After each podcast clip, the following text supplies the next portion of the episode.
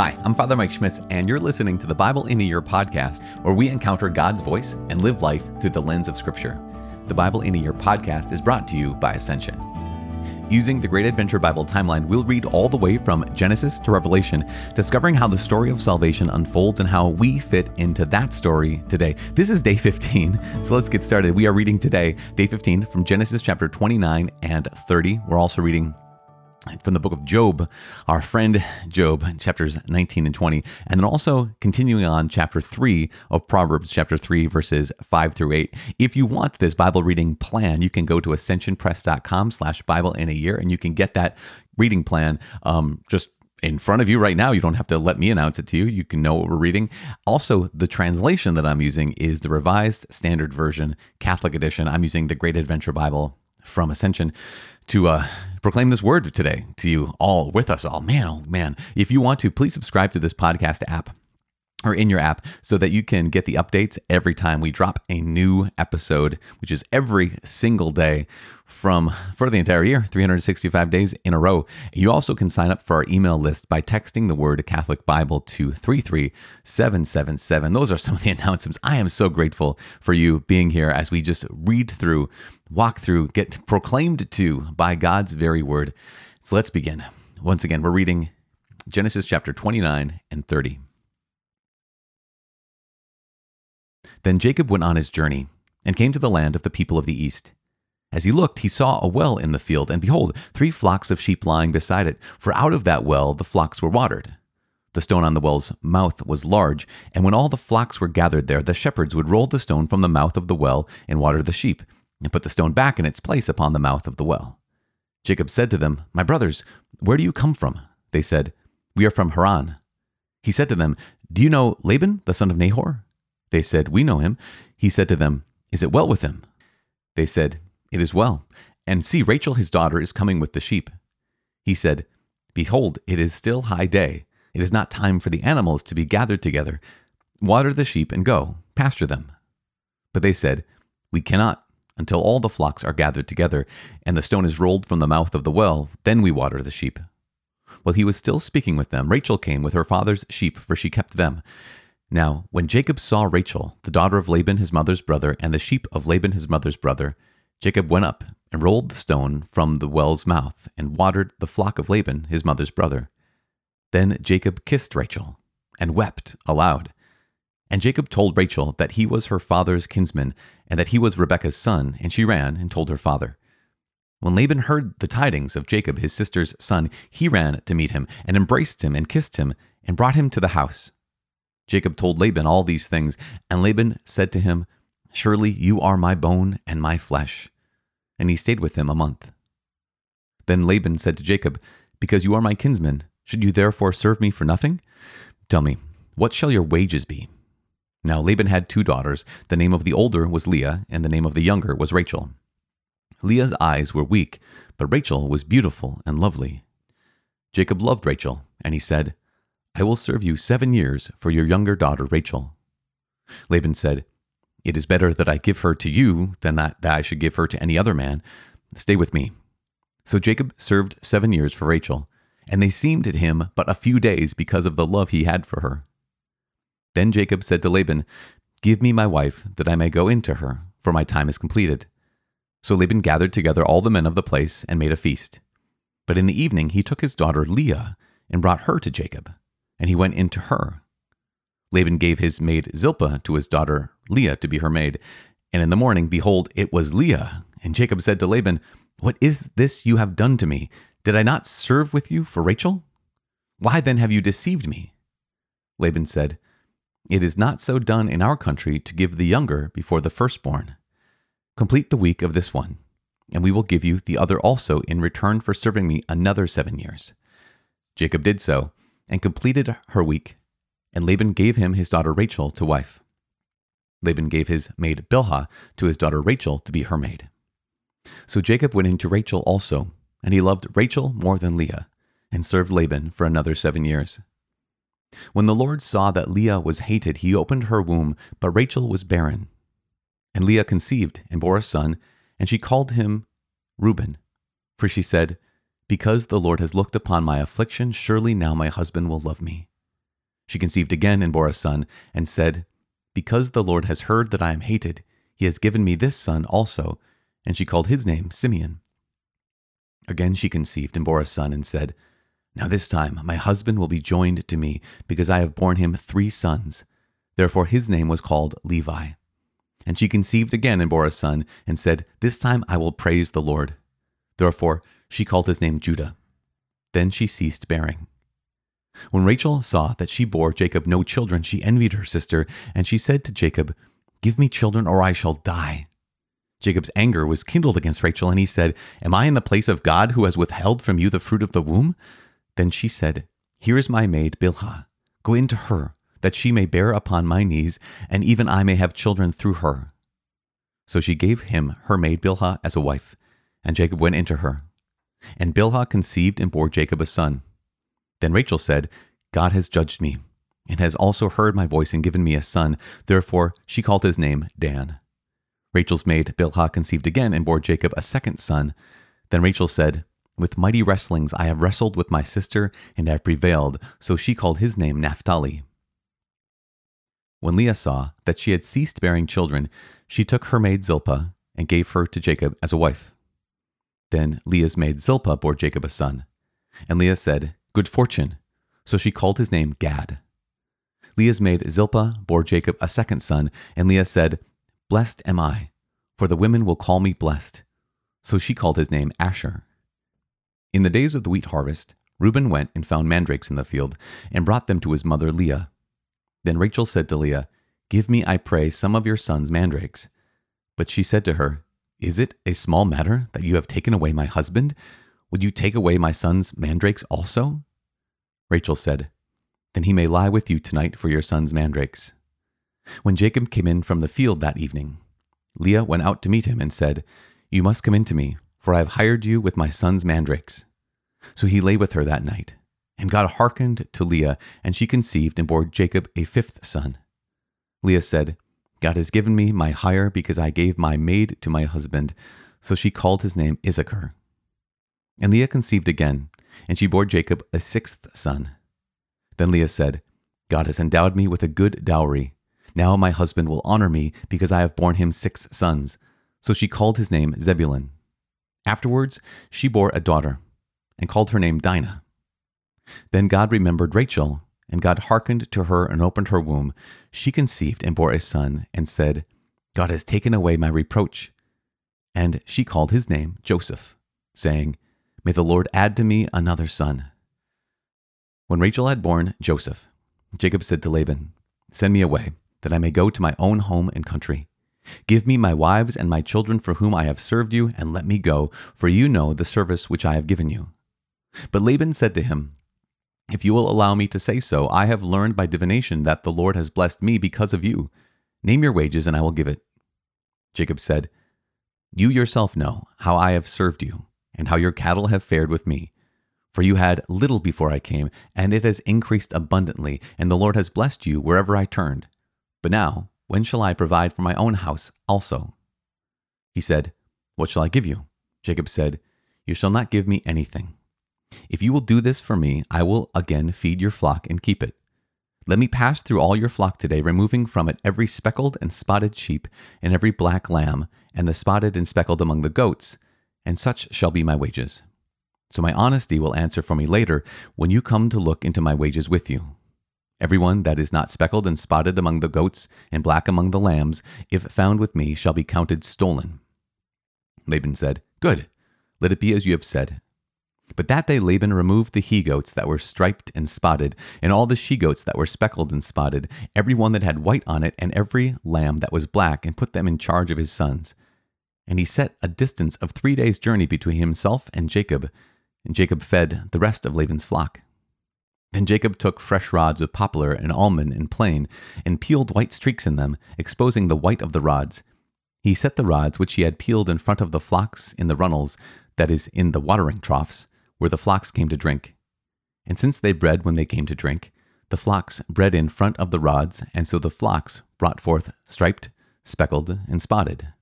And Jacob separated the lambs, and set the faces of the flocks toward the striped and all the black in the flock of Laban, and he put his own droves apart. and did not put them with Laban's flock. Whenever the stronger of the flock were breeding, Jacob laid the rods in the runnels before the eyes of the flock, that they might breed among the rods. But for the feebler of the flock, he did not lay them there. So the feebler were Laban's, and the stronger Jacob's. Thus the man grew exceedingly rich, and had large flocks, maidservants and menservants, and camels and donkeys.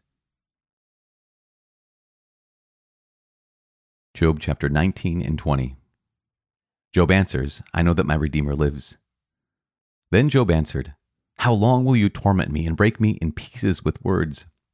These ten times you have cast reproach upon me. Are you not ashamed to wrong me? And even if it be true that I have erred, my error remains with myself.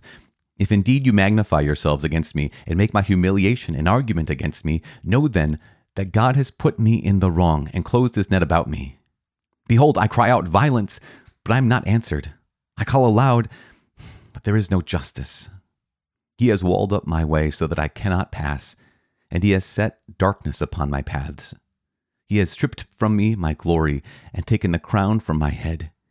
He breaks me down on every side, and I am gone, and my hope has he pulled up like a tree. He has kindled his wrath against me. He counts me as his adversary. His troops come together. They have cast up siege works against me and encamp round about my tent. He has put my brethren far from me, and my acquaintances are wholly estranged from me. My kinsfolk and my close friends have failed me. The guests in my house have forgotten me. My maidservants count me as a stranger. I have become an alien in their eyes. I call to my servant, but he gives me no answer. I must beseech him with my mouth. I am repulsive to my wife, loathsome to the sons of my own mother. Even young children despise me. When I rise, they talk against me. All my intimate friends abhor me, and those whom I loved have turned against me. My bones cling to my skin and to my flesh, and I have escaped by the skin of my teeth. Have pity on me. Have pity on me, O you, my friends, for the hand of God has touched me. Why do you, like God, pursue me? Why are you not satisfied with my flesh? Oh, that my words were written. Oh, that they were inscribed in a book. Oh, that I had an iron pen and lead, they were graven in rock forever. For I know that my Redeemer lives, and at last he will stand upon the earth. And after my skin has been thus destroyed, then from my flesh I shall see God, whom I shall see on my side. And my eyes shall behold, and not another. My heart faints within me. If you say, How we will pursue him, and the root of the matter is found in him. Be afraid of the sword, for wrath brings the judgment of the sword, that you may know there is a judgment. Then Zophar the Naamathite answered, Therefore my thoughts answer me, because of my haste within me. I hear censure which insults me, and out of my understanding a spirit answers me. Do you not know? This from of old, since man was placed on the earth, that the exulting of the wicked is short, and the joy of the godless but for a moment. Though his height mount up to the heavens, and his head reach to the clouds, he will perish forever like his own dung. Those who have seen him will say, Where is he? He will fly away like a dream, and not be found. He will be chased away like a vision of the night.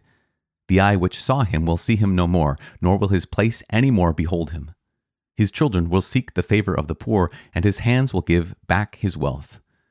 His bones are full of youthful vigor, but it will lie down with him in the dust. The wickedness is sweet in his mouth, though he hides it under his tongue, though he is loath to let it go and holds it in his mouth, yet his food is turned in his stomach. It is the gall of asps within him. He swallows down riches and vomits them up again. God casts them out of his belly. He will suck the poison of asps. The tongue of the viper will kill him. He will not look upon the rivers, the streams flowing with honey and curds. He will give back the fruit of his toil and will not swallow it down from the profit of his trading. He will get no enjoyment. For he has crushed and abandoned the poor. He has seized a house which he did not build. Because his greed knew no rest, he will not save anything in which he delights. There was nothing left after he had eaten. Therefore his prosperity will not endure. In the fullness of his sufficiency, he will be in straits. All the force of misery will come upon him. To fill his belly to the full, God will send his fierce anger into him and rain it upon him as his food. He will flee from an iron weapon. A bronze arrow will strike him through. It's drawn forth and comes out of his body. The glittering point comes out of his gall. Terrors come upon him. Utter darkness is laid up for his treasures. A fire not blown upon will devour him. What is left in his tent will be consumed. The heavens will reveal his iniquity, and the earth will rise up against him. The possessions of his house will be carried away, dragged off in the day of God's wrath. This is the wicked man's portion from God, the heritage decreed for him by God.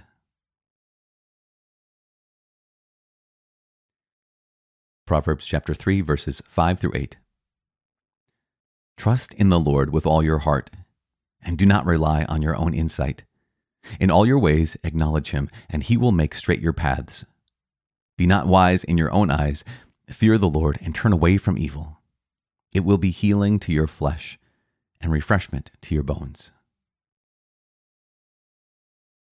Father in heaven, we give you praise for your word. We thank you for speaking to us once again this day. We thank you for the group of people who are journeying with us, this team of people, this family of God who seek after your word. We listen to it attentively and we ask you to make make yourself known even more fully, not merely through your word, but also through the spirit that works and animates in your word. May it also animate um, our hearts. May it also illuminate our minds as we come back again and again to your word, as you reveal it, as you reveal yourself to us in this sacred scripture. We give you praise for revealing your heart to us. Help us to not be afraid to reveal our hearts to you. In Jesus' name we pray.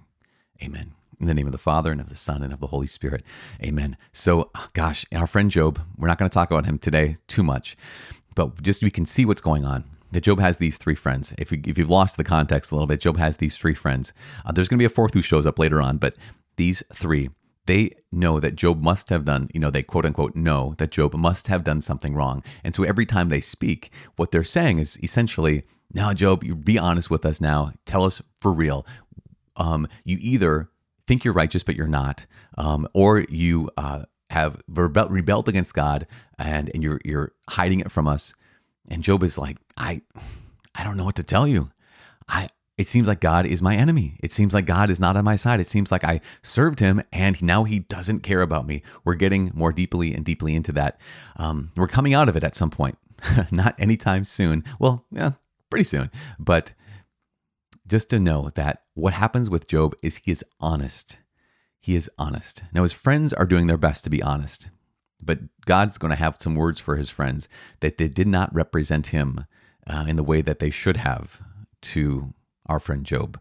So that's coming. But today, before we uh, conclude this time together in God's word, it is so important to highlight what is happening with Jacob and Leah and Rachel and Laban and this whole family. It is a mess upon a mess. And this is like, this is so good for us to understand that here is the family of God. This is the family from which Jesus came. There's all these messes, all this dirtiness, all this brokenness. Here's Laban who like, yeah, you can have all the all these sheep, all these goats, and then he takes them all away. And so then Jacob's like, well, in that case, I'm to make sure that the ones I want are the ones I get. But even worse is you have this deception happening from Laban um, with his two daughters, Leah and Rachel. As we noted, sorry, my gosh, did I say Rachel? I meant to say Rebecca.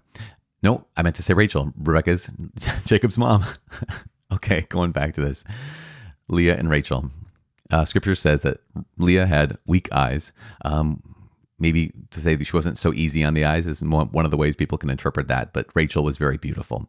And Rachel is the one who had Jacob's heart.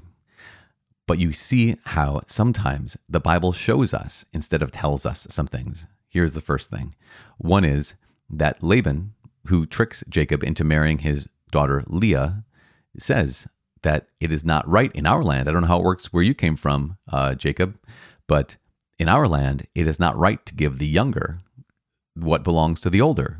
And just remind, rewind a couple par- couple chapters, and we see what happened. Was the younger Jacob took what belonged to the older Esau, and so here's this this way in which Scripture again shows us and it doesn't necessarily tell us but it shows us like okay jacob is the deceiver jacob is the one who grasps jacob is is the one who's getting you know he's used to kind of getting what he wants. And here is Laban, his uncle, who is uh, getting what he wants. He's kind of pulling a Jacob, you might want to say. That's an interesting thing. And it's an interesting thing that God is revealing to Jacob and to us. But there's a painful thing that happens. And the painful thing is I want to highlight Leah. Um, you imagine Rachel is the one who was loved by her husband. Leah is the one who was tolerated by her husband. And this is one of the wounds that so many people have, whether it be with their spouse or with their parents or by their children or by life. Sometimes um, the people in our lives that we, we think they should love us and they don't, they just tolerate us. In fact, this is sometimes what a lot of people envision God does with them, is just simply tolerates them as opposed to God truly loves you. God truly loves you. And so here is in chapter 29, beginning with verse 31. It says, When the Lord saw that Leah was hated, he opened her womb. Rachel was barren, and she conceived and bore a son and named his name Reuben, because she said, Because the Lord has looked upon my affliction, surely now my husband will love me. And this is the refrain, right? The next child was Simeon. And she says, Because the Lord has heard that I'm hated, he's given me this son also. And then the, the third son is going to be Levi. And she says that um, now, this is the time my husband will be joined to me because I have borne him three sons. See, every son, she thought, now my husband will love me. Now my husband will be joined to me. Now my husband will stop hating me. She thought what she could do would make herself more lovely, make herself more lovable. And that's this trap that so many of us fall into. If I can do this, it'll make myself more lovable. And at one point, with the birth of her fourth son, Judah, Leah has given up trying to make her husband love her. And she says, She conceived and bore a son and said, This time I will praise the Lord. Therefore, she called his name Judah. That's what Judah means praise, praise the Lord. Instead of the others, which is, um, This will make him love me. This will make him be my spouse. This will make him stop hating me. Now, of course, that doesn't end because even she and Rachel trade some mandrakes in order to like, have access to their husband's bed. And it just, again, brokenness and yet, God works through all of this brokenness. God will continue to work through all this brokenness, being unloved, being hated, um, trading, um, even handmaids. And it's all so much of a mess. And yet, so are our lives. It is really rare that anyone has a completely clean life where it's just everything is super simple, everything's super clear, everything's super easy. Even those who are being used by God to build his kingdom, it's incredibly rare that you find a person who doesn't have a mess. In fact, it's so rare that I would say it doesn't exist. And that's one of the reasons why we keep coming back to the Bible. That's one of the reasons why we keep being part of this community is because we know that um, our lives kind of mirror the lives of these people in the Bible.